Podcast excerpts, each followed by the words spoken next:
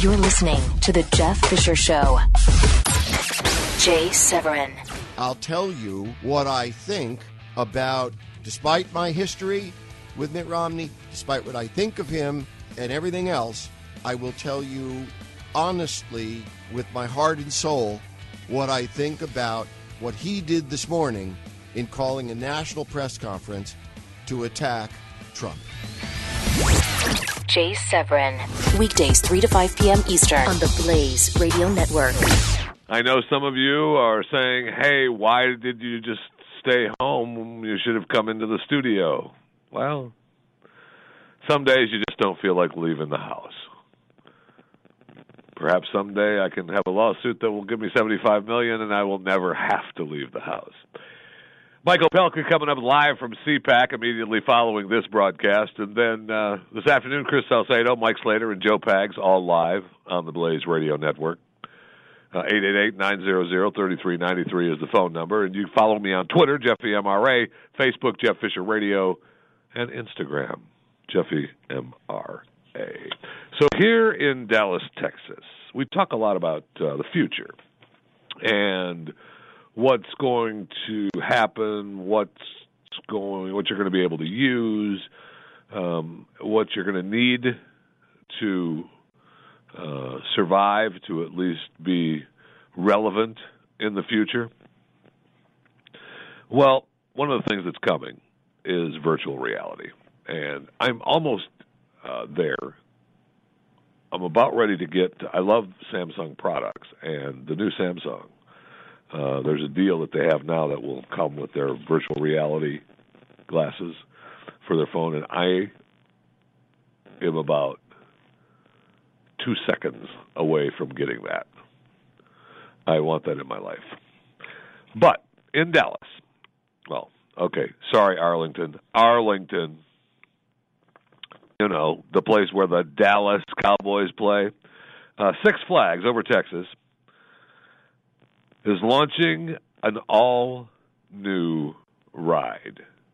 The new Revolution virtual reality coaster. The new Revolution virtual reality coaster. Welcome to the new Revolution. Riders get headsets. Oh, maybe at the end we hope we have some sort of disinfecting lotion we put on the headsets. Riders will get headsets, then send them into a 360 degree virtual world synced up with the roller coaster. Come on now. That sounds like fun. Let's let's let's let's hear the promo. Experience the incredibly immersive world of virtual reality now for the first time on a roller coaster at 55 miles per hour. Fly high above the city in a futuristic jet fighter plane perform daring aerobatic maneuvers at up to 5.9 Gs, darting between buildings and extreme aerial moves. Loop head over heels as you battle the alien forces to destroy the mothership and save the planet. Season pass holders and members try to get it We'll get it starting March 10th.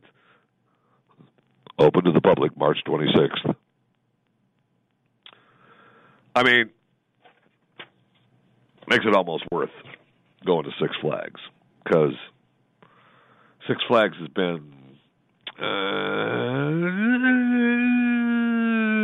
I want to say, I don't know if they've been struggling, but they've not, uh, you know,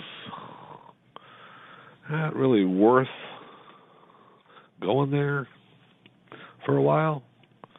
But it's right over there by the stadiums you got the baseball and the football stadiums and Six Flags. It's right there in Arlington.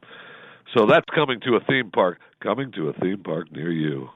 The New Revolution. Sounds fun. It actually sounds like it'll be a fun ride. But an example of what is coming. Here's a story I've had in my show file for a while, and it ties into the virtual reality story. Uh, little bit about what we're heading for in the future because I read a story earlier this week about uh, how the future of the bank branch is in trouble because um, the millennials uh, are not going to the bank. When's the last time you actually went to the bank. Walked into the bank. I mean, it's been months for me. And I'm trying to think, it's probably been months since I've actually gone to the drive through as well, let alone inside the bank.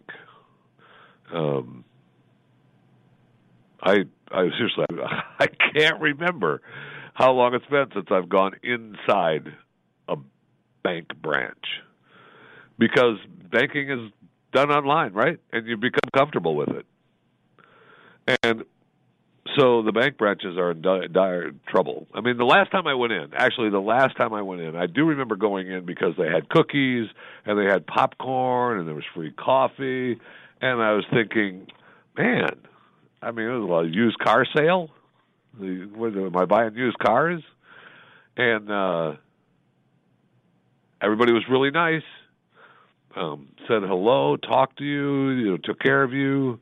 Uh, everybody was really nice. Probably because I was the one person of the day.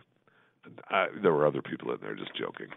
But uh, I mean, they're trying to at least get you in there, right? At least you say, "Oh, if I stop by the bank, I can have a cookie or I can have some coffee." And, but usually, I would say that if you're going inside the bank, you're there for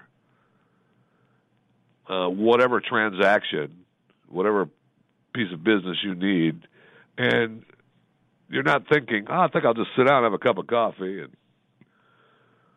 maybe watch the watch the news channel they've got up on the screen there, scrolling the headlines and drink a coffee. And yes, you know, doggone it, Bill, I will have one of those chocolate chip cookies. They look good. Kids, why don't you go get one of those free suckers up there by the counter? And we'll just hang out here for a while. That doesn't happen. So get ready for that. Times, they are a changing. And one of the things that they are changing is Microsoft. We've talked a lot about robots on the show. I'm fascinated by robots. And I'm fascinated how far they've come. And really, I think we're farther along than people actually realize. I mean, we're seeing robots now uh, doing the work of humans, but really there are, uh, you know, it takes a few humans to make sure they work. They actually do what they're supposed to do. Um, but they're working now where they'll be able to program them, and it will take you know one human, uh, you know, on an eight-hour shift. So, you know, how many the robot can work 24 hours a day, right? So you can have one human overseeing 50 robots. I mean, how many robots is going to take for you to oversee uh, to become uh, viable financially? Uh, really viable. Probably not many. Certainly not 50, and 50 would probably be a boom financially. But one of the things that we learned in one of the studies that we talked about on the show, I don't know, a year or so ago, is that people are, are comfortable, people, humans are comfortable with robots that are perceived as robots, right? I can have a robot into my house, and I know if I know it's a robot, no problem. Uh, the robot can bring me stuff. The robot can turn on the lights. The robot can do whatever. Uh, the robot can talk to me. Uh, but I'm okay with it as long as because I know it's a robot. I know it's not a human. But where people have a problem is when the robot tries to pass off as human, and if they haven't developed it enough to make you think it's human you know, and you still to this day know when they're trying to pass it off as human, it's not. Something isn't right. It's just off. You're not sure what it is. So I mean, they're getting pretty good at making it so you're not sure what it is, but you know something is not right. So you're already on the defensive. You're not comfortable because you know that whatever that thing is, it ain't human, and it's something off with it. Well, Microsoft has been conducting uh, a Turing test in China, and it's gone relatively unnoticed. Um, It's a test that you know looks to see if a human can detect whether the entity answering the question is a human or a computer. Right? I mean, that's the test. Now, they're doing it over, you know, over the phone, uh, over the over the computer. Uh, it's a thing called Xiaoice, uh, Little Bing, and it's used by millions of people in China every day. Okay, uh, and they talk to it, and it talks to people. If a user sends a picture of a broken ankle, uh, Xiaoice will reply with a question asking, you know, how much pain and the injury caused. Um, Chinese users were telling Xiaoice that they loved it. Okay, they've it's up been used by 10 million people now, and it's been you know whatever it's helped with. People are saying 25% of those people are telling it, uh, "I love you." So they are close, close to having those robots that are going to seem really human. And I don't know that I, you know.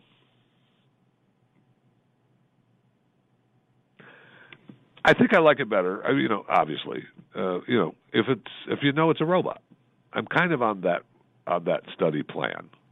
I, I got you. Oh, okay, I, I know it's a robot. Okay, no problem. It can do that. I'm okay with the robot doing everything, as long as I know it's a robot. And I know the United Nations has been having a huge issue and get worrying about uh, you know robot wars and uh, the big rich countries uh, making robots to uh, put in battle. And uh, I would venture that that is closer than we think. Um, why not? Why wouldn't we do that? Um, and don't you know? Oh, that's going to kill everybody. No. Uh, if you're going to be in the war zone, you will have something uh, on you, in you, that the so the robot knows. Uh, I don't have to. I'm not hurting that person. I'm not hurting that thing. Anything else, I'm taken care of. I, I mean, fascinating, fascinating. And now, you know, one of the things that uh, that being talked about is what you need for the future, right? If we're looking at 30 to 50 years of at least 50% of the jobs uh, going away to robots, you know, every day of the mundane jobs.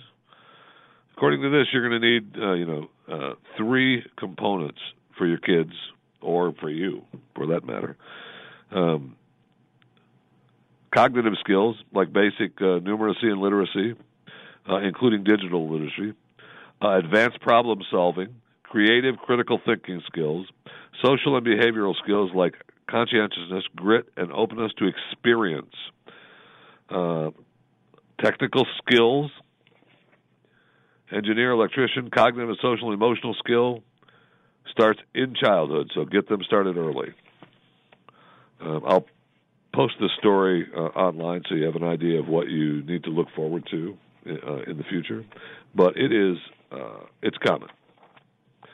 It's coming soon, and it wouldn't. You know, I, do I want robot wars? No, not even close. Do I want robot wars? But do I want um, a robot uh, cleaning my house so my wife and my children and I can spend more time together rather than cleaning and cooking? Absolutely. This is the Jeff Fisher Show on the Blaze Radio Network. Here we go. This is the Jeff Fisher Show on the Blaze Radio Network.